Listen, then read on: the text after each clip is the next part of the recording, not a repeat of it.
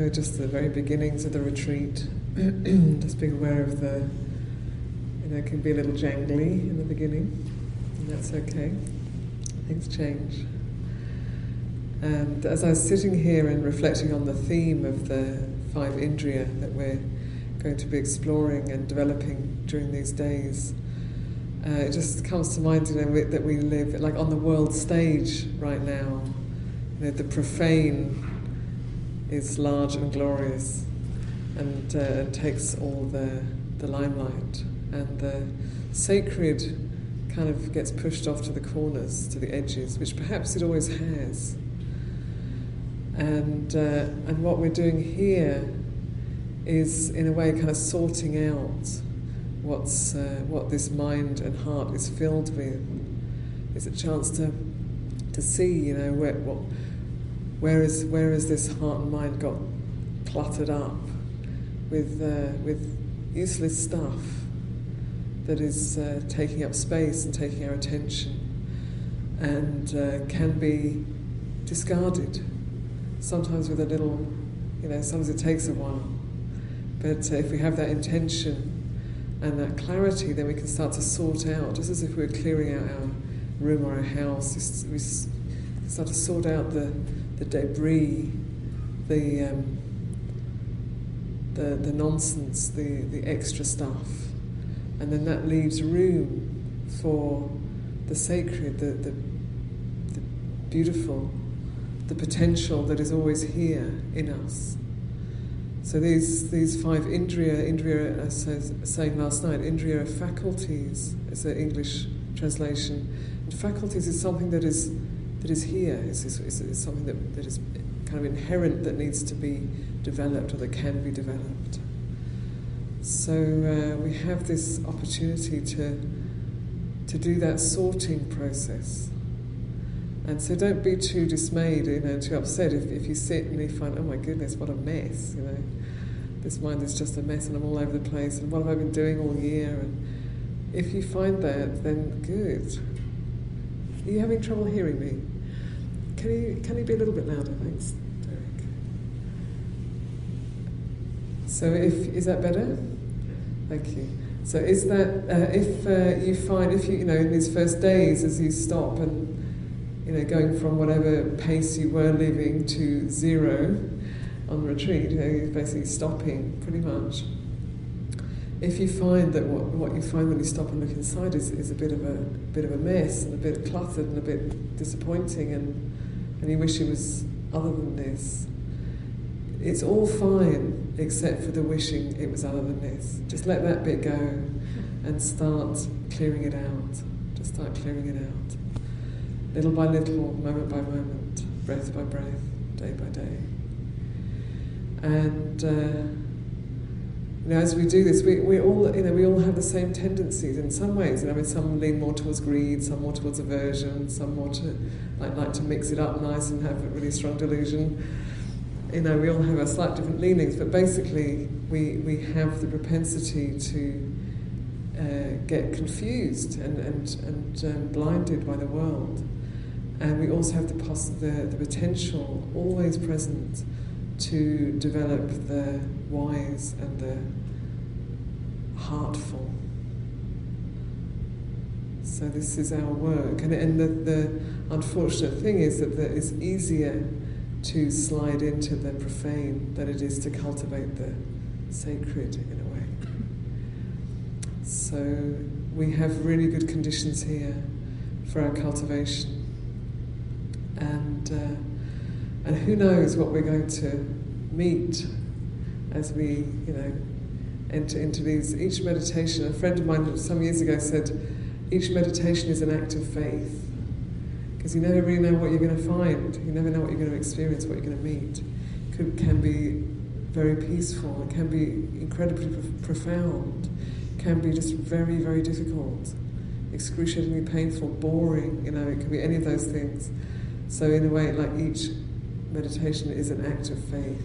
It doesn't mean that we're not applying our mind. You know, it's not just you just sit back and let it all happen. But uh, we set up the conditions and we um, collect the mind, focus the mind, and then we see what happens. It can be all kinds of things. And then we just keep the awareness present with whatever arises. So awareness is our um, is our refuge in a way. So Saranaloka, Saranaloka Foundation put this retreat on every year, thanks to you know their generosity actually, and we love to come and, and teach this retreat that's, that Saranaloka puts on. And that word Saranaloka, Sarana is refuge, and Aloka is light. So it's pointed to a refuge in the light of awareness.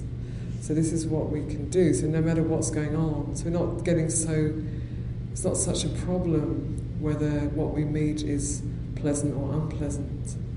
It, what's, what's important is that we're meeting it, that we're present with it, that we're knowing what's going on, and that we know it when it arises. We see it, we feel it, we're thrown around by it, or, or dulled by it, or whatever it might be, and we stay present, and we stay present, and we stay present. And then at some point it changes, and we stay present, and we notice that it changes. And we notice that if it, if it was a nice thing, that there's maybe a little bit of attachment there, or a lot. And if it was an unpleasant thing, like thank goodness that's over. We just notice that uh, that you know, in, in a way, those feelings of like glad to get rid of something and wanting to wanting something to last longer. That's part of what keeps us caught. So we're but so we're getting to know those tendencies, not judging them, but having discernment around them and uh, and the discernment knows, oh yeah, there's a there's a pulling, there's a wanting, or there's a not wanting, or there's a disinterest. So the discernment gets to know the, those movements of the mind, and uh, and wisdom lets go. Wisdom sees the constant arising and passing away of things, and lets go, lets go, let's go. so this is a training you know. The Buddha's path is a training, a whole life training. And uh, we've, you know, we've taken the ethical precepts last night and renunciant also, ethical and renunciant precepts. So that's our, that's part of our training over these days to live within that is as skillfully as we can. So if it's easy, then uh, enjoy the joy of that. And if it's difficult, appreciate that you're you're developing something really precious by going against old habits. Uh, and then we have the Noble Silence as a, real wonderful container for the retreat. And Sangha, sitting together, is very precious thing. I know, I know quite a few people who live in the, you know, here and there in the outskirts who, who may be the only person they know in their, in their town or county that can that, that's interested in meditation and they're just sort of on their own. And that's not an easy way, it's not impossible, and there are ways of getting in touch with each other online and so on, but it's not such an easy way of practicing. So we have this lovely opportunity to practice together and support each other. And it might be that the person sitting behind you or next to you is, is fidgety or you know has a, an irritating rustly jacket or something. I don't hear any rustly jackets, which is nice. But you know, if, if you find if you're starting to get really annoyed with the person close by, turn and look inside. Because the conditions are pretty sweet here. They're not that challenging. And then the mind looks for opportunities. The mind that's aversive will look for opportunities to get annoyed about something. And we'll always find something. In samsara, there will always be something to feel annoyed about, or frustrated about, or averse to because that's the way it's made. There's some good stuff and some not so good stuff.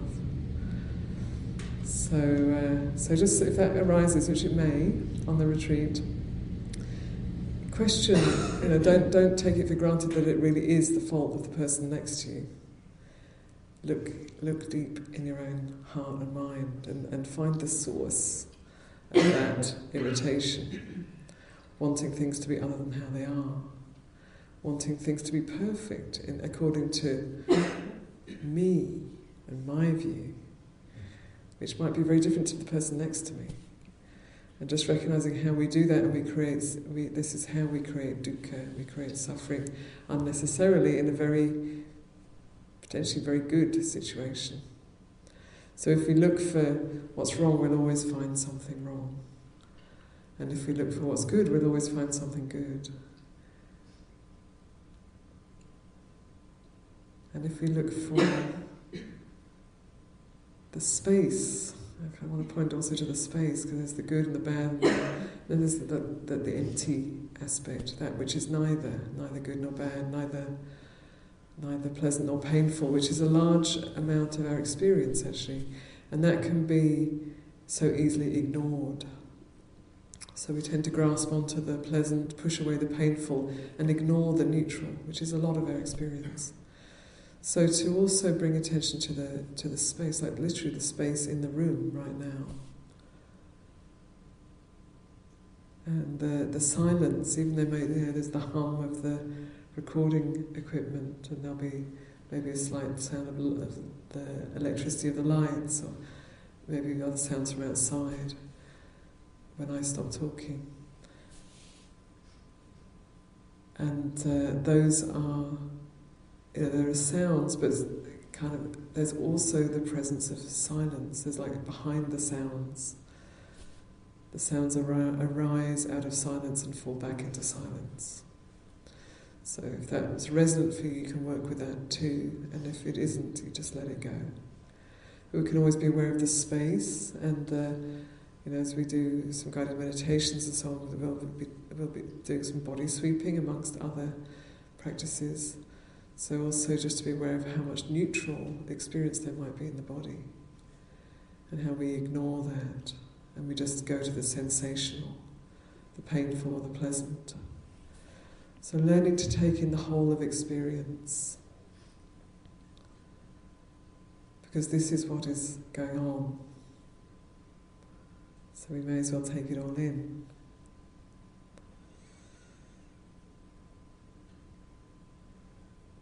So um, we'll be handing out these, uh, the list of the five indriya this evening, but I'll just uh, speak through them again just briefly now. There's saddha, faith or confidence or conviction. So it takes a certain amount of saddha to come here on a monastic retreat or a renunciant retreat over New Year's. That takes some saddha that you, there's some faith that, that there's going to be something valuable here that isn't necessarily obvious. And uh, virya, I like to use the word endeavour. That this we are we are part of a long-term endeavour, all of us, on our practice. So it's not about getting a quick hit or a peak experience. You know, we get peak experiences, and we get trough experiences as well. You know, we get highs and we get lows. That's how it goes. So we're not just looking for the peak experience, but we're looking for um, a cultivation, a, a, a, a transformation of heart that happens gradually over time with practice. And every now and again we get a, a, a, big aha moment, and that's wonderful. That's really, really encouraging, and that supports our saddha our, our confidence, but it's not that we're doing it to get those moments. Those moments, they, they're, they're big deals because we've suddenly seen clearly something we couldn't see clearly before. And then once we can see it, then, then it just becomes normal. And the, in a way, the, the Buddha's path of awakening, although it sounds really, really glorious and wonderful to become fully enlightened, to be fully enlightened is, is to be completely normal, completely at, at one with maybe normal isn't the right word, but to be completely natural, to be to completely at one with things as they are. So uh, all of those, uh, so all the things we're struggling to give up, you know, to, we have to give up anyway, because we have to give everything up. That's the way. That's the nature of things. Everything's changing, and uh, the truth that we're so earnestly seeking is always here. It's just waiting for our hearts to be clear enough to see it, hearts and minds. And that's our work over this retreat to clear out the clutter and the confusion a little bit more and a little bit more until we can see more clearly. And sati is the third of those um, five indriyas. Sati is clear, seeing clearly, awareness. And samadhi, stability or collectedness of mind, is what can is, is like a natural result of that settling and clearing out. So you know, if you've never had a taste of samadhi, and you're trying and you're trying and you're trying, just try a little less. Just lean back a little, soften a little. And sometimes we can, uh, coming back to saddha again, to the, to the faith, sometimes when we don't really know about meditation and we're learning and we're just like really trying, we can drop into some quite beautiful states just without, sort of by accident. And then, what was that? You know, and then we spend, some people spend years trying to get that back. Uh, but really, you know, the, the, the, conditions that came together for that were, were not trying to get something. They were, they were faith, like it was actually one of those factors that allowed the, that quality, that experience to arise. Because there was a sense of like, okay, this is, I don't really know what this is, let's, let's step into it, let's try it, let's see. And then follow the instruction and not really know, and then there's a sort of purity of heart, there's an openness. And that allows the, the, uh, the deepening or the insight to happen. And then we get greedy around it and try and get it back. We start taking ownership of it, and then we're completely going in the wrong direction. And, uh, and then get frustrated, and then, oh, this Buddhism thing doesn't work, and, you know, we can do all of that. So, saddha is, a, is an important factor to keep coming back to and that can support the samadhi. And then uh, panya is the, the clear seeing of the true nature of things. So seeing the arising and passing away of things.